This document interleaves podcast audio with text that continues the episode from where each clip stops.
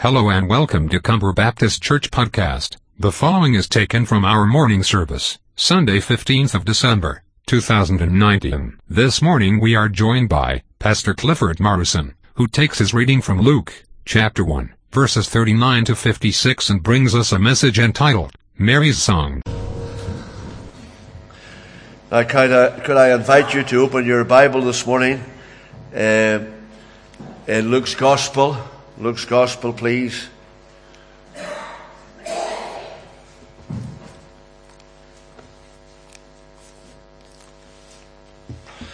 And we're going to read in chapter 1, please. Luke's Gospel, chapter 1. Let's commence at verse 39. In those days, Mary arose and went with haste into the hill country to a town in Judah, and she entered the house of Zechariah and greeted Elizabeth. And when Elizabeth heard the greeting of Mary, the baby leapt in her womb. And Elizabeth was filled with the Holy Ghost, and she exclaimed with a loud cry, Blessed are you among women, and blessed is the fruit of your womb. And why is this granted to me that the mother of my Lord should come to me? For behold, when the sound of your greeting came to my ears, the baby in my womb leapt for joy. And blessed is she who believed that there would be a fulfillment of what was spoken to her from the Lord. And Mary said, My soul magnifies the Lord, and my spirit rejoices in God my Saviour. For he has looked on the humble estate of his servant. For behold, from now on all generations will call me blessed. For he who is mighty has done great things for me, and holy is his name. And his mercy is for those who fear him from generation to generation. He has shown strength with his arm. He has scattered the proud in their thoughts of their hearts. He has brought down the mighty from their thrones and exalted those of humble estate. He has filled the hungry with good things. And the rich he has sent away empty. He has helped his servant Israel in remembrance of his mercy, as he spoke to our fathers, to Abraham, and to his offspring forever. And Mary remained with her about three months and returned to her home. May God bless his Word. Father, with our Bibles open, we pray now for the help of God, the Holy Spirit. And although these stories are familiar, we pray that the Holy Spirit will breathe fresh meaning and new insights. And may the words of my mouth and the meditation of all our hearts be acceptable to you, O God, for Jesus' sake. Amen.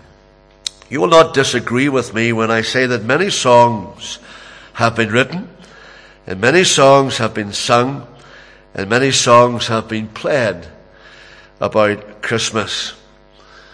Whether it's a winter wonderland, whether it's sleigh bells ringing, whether it's a white Christmas, whether it's encouraging one and all to have yourself a merry little Christmas, or whether it's Mary's boy child. I was amazed when I was trying to have a quiet cup of coffee in Marks and Spencer's about the 3rd of November, and I thought I was hearing things when I heard a Christmas song being played. And I said to the waitress, is it my imagination or is it really happening? Are you playing a Christmas song on the 3rd of November? And she said, Yes, there's nothing like being early for Christmas. And no matter where you go today, that's what you're hearing Christmas songs. Some inspired by human emotions, sentimentality, some the expressions of man's weird and wonderful imaginations. But this morning, I want us to consider a song that was inspired and a song that is inspiring. A song that bears eloquent testimony to a woman's faith, to a woman's courage, and to a woman's submission.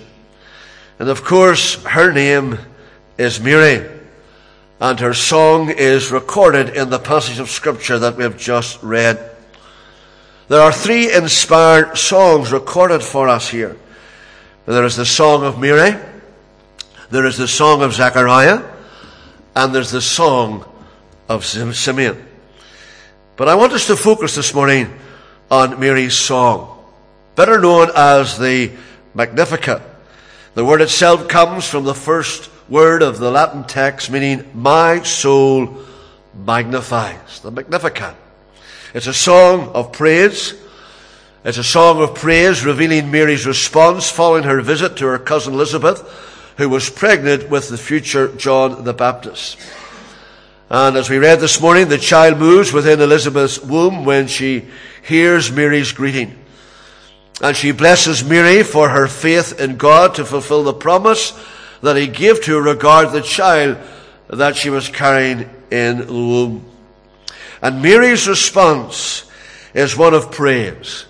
Mary responds by praising God in the singing of this amazing song that we're looking at this morning. And one cannot help but be moved by the context of this praise. And one can be left in no doubt as to the identity of the one whom she's praising. I sometimes feel aggrieved when I am confronted with songs that are supposed to be Christian songs and sung within the context of Christian worship. And I find it very hard to identify any theology within the song that is anywhere near Christian. It could be sung in a secular and in a worldly context and would be very acceptable. But that is not so with this song this morning. The praise that Mary offers leaves us in no doubt as to the identity of the one whom she praises. It's God and God alone. And as you read the context of this song, you know the background to it. It's a combination of that which is natural and that which is supernatural. A pregnancy that was ordinary, but a conception that was extraordinary. A conception that took place in the womb of the Virgin through the mighty work of God the Holy Spirit. Mary had never experienced anything like it before, nor would any other woman experience anything like it since that. And verse 29 tells us that Mary was troubled. Indeed, the emphasis is that she was greatly troubled. And then she's given an explanation with regard to the conception of this child. And an angel speaks to her in verse 30 and says to her, Do not be afraid, Mary, for you have found favor with God. And Mary asked a very natural question How will this be, since I am a virgin? And the angel speaks in verse uh, 35 The Holy Spirit will come upon you, and the power of the Most High will overshadow you. Therefore, the child to be born will be called Holy, the Son of God. In verse 39, we see her, uh, uh, verse 29, we see her, her natural reaction. She was troubled. The natural reaction of any young woman in Mary's condition. And she does a very girly thing. She goes to see her cousin Elizabeth. Someone has said they had a girly night in. And you don't have to use your imagination too much to gather what the conversation was about that evening. And as we reflect on the background, this song becomes even more meaningful. And Mary breaks forth into song. And to summarize it, she really sings, Tell out my soul the greatness of our God. My soul magnifies the Lord. And my spirit rejoices in God my Savior. I said that the song is all about God. And there are three things that Mary draws our attention to as she sings to us about God. She reminds us that God has been mindful. God has been mindful. She speaks of herself in verse 48, he has looked on the humble estate of his servant. He has been mindful of my humble estate. He has taken notice of his lowly servant. You know, God could have found a noble member of the royal household to fulfill his plan and to fulfill his purpose. But he looks favorably toward a lowly servant, virgin girl, an unknown. The word mindful is a very interesting word. It means to take care of. It means to keep a remembrance of. In other words, Mary said, He thought about me. I am in His remembrance. I am in His mind. But this was not just individual praise. This was corporate praise. We see that in, in, verses 54 through to 55. He has helped his servant Israel in remembrance of his mercy as he spoke to our fathers, to Abraham, and to his offspring forever. Mary's significance in God's scheme of things is linked to his sovereign purposes. The Bible tells us this morning that we are not here by chance, we are not here by accident. We are here today by divine arrangement. The Lord Jesus defines his people, and the people of God, in a variety of ways. We are the sheep of his pasture. But the psalmist says we are the apple of his eyes because we are part of his supreme and sovereign will. Do you remember what God said to Abraham in Genesis chapter 12? He said, I will bless those who bless you, and him who dishonors you I will curse, and in you all the families of the earth will be blessed. And Abraham listens to this. And you can sense the response of his soul. How would God achieve this? With an aged man, Abraham, and a barren woman, Sarah, who was past the years of childbirth. God would accomplish this because he would fulfill his purpose. And God's purposes begin to unfold. And as we look to the prophets and listen to the judges when they speak, they tell us that there will come a day when a child will be born. And when we think of a child that will be born, we think of Christ in his humanity. But they tell us not only would a child be born, but a son would be given. And if we think of his humanity in the child that will be born, we think of his deity in the son that would be given. You see, Jesus, the Son revealed at Bethlehem, is the eternal Son who was with the Father and the Holy Spirit for all eternity.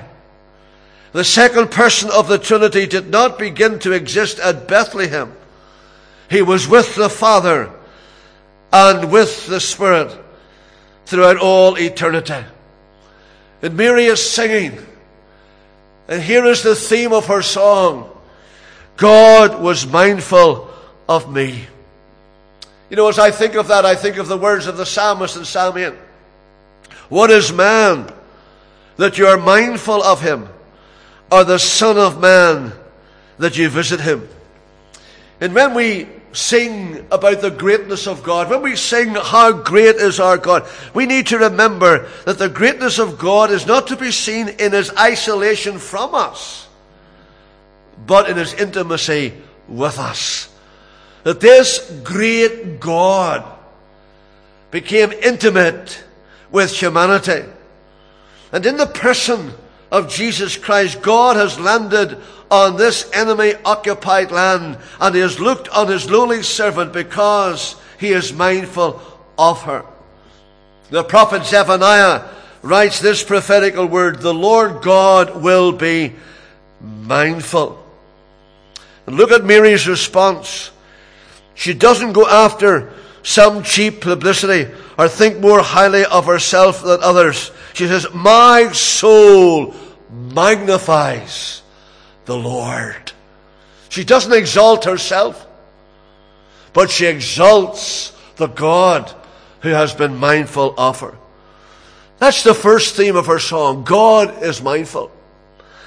And then the second stanza is this God is not only mindful, but God is mighty. God is mighty. Verse 51, He has shown strength with His arm. He has scattered the proud in the thoughts of their hearts. He has brought down the mighty from their thrones. God has stepped in. God has intervened. God has made bare His mighty arm. It's metaphoric language. It's picturesque language. It's the same language that is used in the book of Exodus when God describes the exodus of his people from Egypt. And he speaks of bringing them out with a strong arm. And Mary is reflecting. And she's reflecting on who God is. She's reflecting on what God has done.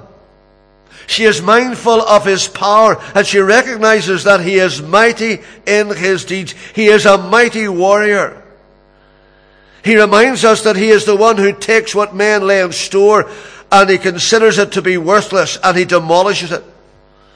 He reminds us that his arm is strong in, and in comparison to him, men are like grasshoppers, weaklings with no strength at all. He has brought down rulers and the Old Testament illustrates this again and again and emphasizes this great immutable truth that there is only one kingdom and that there's only one king and this king and his kingdom will last forever. He tells Mary that he sends the rich away empty. Unless we discover what true riches are, we will never be able to handle the wealth of this world.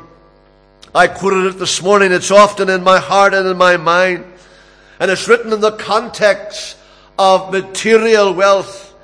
In 2 Corinthians 9, for you know the grace of our Lord Jesus, that though he was rich, yet for your sake he became poor, that we through his poverty might be made rich. There are many people this morning trusting in their own riches. They are trusting in the accumulation of earthly wealth. Mary tells us that he scatters those who trust in earth riches to deliver them from their proud schemes and their self assertiveness. Wasn't that the experience of Saul of Tarsus? Proud, arrogant, self assertive, proud in his religion, proud in his intellect, in his power. He had the clout to deal with these Christians and this Jesus. But he finished up groveling in the dust and bowing to the sovereign Lord. But he writes in Philippians 3 and he says this, But whatever gain I had, I counted as loss for the sake of Christ. Indeed, I count everything as loss because of the surpassing worth of Christ. This song reminds us that God in his might scatters the proud, that he subdues the mighty, that he sends the rich away empty. Mary sings, and she sings about God being mindful. We're here this morning because God has been mindful of us. She sings about God being mighty. How big is your God this morning? How great is your God this morning? And then her third stanza is simply this that God is not only mindful and God is not only mighty, but God is merciful. He has brought down, verse 52, the mighty from their throne and exalted those of humble estate. Verse 50, His mercy is for those who fear Him from generation to generation. He lifts the humble and He fills the hungry. And there are two things that are needed for salvation this morning. Two things that are required. One, humility. And secondly, hunger. You ever thought about that this morning? You ever thought have you ever think why people don't desire God? That don't follow the Lord Jesus? Well, this is why many are unsaved. There's the absence of humility. There's the abs- and the absence of hunger. People listen, but they do not hear. And because they do not hear, they do not obey. And they respond by saying, That's very interesting. Uh, they speak about the preacher, and they comment. He gets excited about what he believes, doesn't he? But they do not bend the knee, and they refuse to bow their hearts to the authority of Holy Scripture. And this is illustrated again and again in the Word of God. Remember Naaman? Elisha sends his servant with a message to go and wash in the Jordan seven times, and his flesh will be restored, and he shall be clean. But Naaman, we're told, was angry. And he went away, saying, Behold, I thought that he would surely come out to me and stand and call upon the name of the Lord his God, and wave his hand over the place and cure the leprosy. Are not Abana and Pharpar, the rivers of Damascus, better than all the waters of Israel? Could I not wash in them and be clean? So he turned and went away in a rage. A lot of Naamans about this morning, aren't there? No humility. But Naaman had to learn that the way up is the way down. So we're told that he went down himself seven times in the Jordan according to the man of God, and his flesh was restored like the flesh of a little child, and he was clean. He comes to lift the humble. He comes to fill the hungry. God is merciful, and he extols his mercy to all who fear him and trust in him. That's what it means to fear him this morning. Doesn't the scripture teach us that it's of the Lord's mercies that we're not consumed? that we sometimes sing, I will sing of the mercies of the Lord forever. And with my mouth I will make known. What a song. It begins with God and it ends with God. And wherever you break into this song, it's all about God. I think it was Vance Havner who said, it's very sad that we have reached a generation that among God's people, God and God alone is no longer an attraction.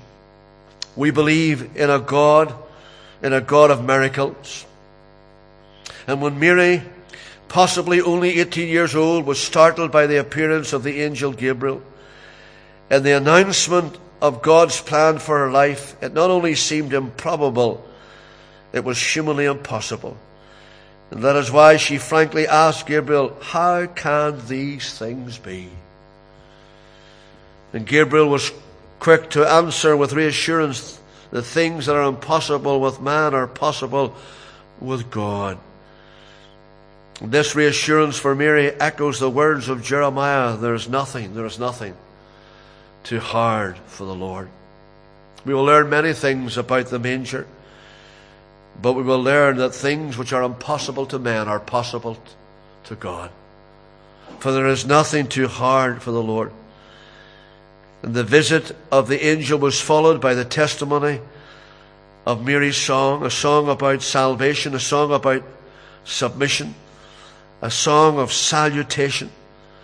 And through Mary's submission, God used her as the human instrument to bring Christ to the world. What a lovely verse we read. Behold, I love it, the handmaid of the Lord. Be it unto me according to your word. Here was a young girl and something entered into her world that she had never experienced before. And she would never be the same again.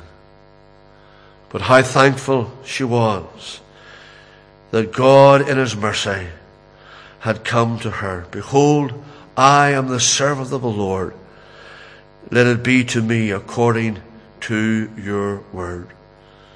You know, Mary surrendered her body that day for the Lord's use.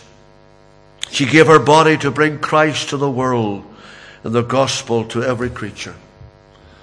And Mary surrendered her mind to the Lord's mystery. She was not asked to understand all the mysteries of God's providence, but she rested in God's faithfulness. She rested in God's knowledge. She rested in God's wisdom. She not only surrendered her body and not only surrendered her mind, but she surrendered her will for God's purposes. Her response to God was full of enthusiastic surrender to God's will. She was prepared to be part of God's plan in God's time. Don't we sometimes sing? And maybe we need to confess this morning we don't always mean what we sing. Here I am, wholly available. As for me, I will serve the Lord. I think of Mary was to summarize her song in the light of God being mindful of her, in the light of God being mighty toward her, in the light of God being merciful toward her. I think she might have sung, Here I am, wholly available. As for me, I will, I will, I will serve the Lord. He may not ask you to do what He asks others to do, but whatever He asks you to do, could I encourage you to do it with all your might? May God bless His word to all our hearts.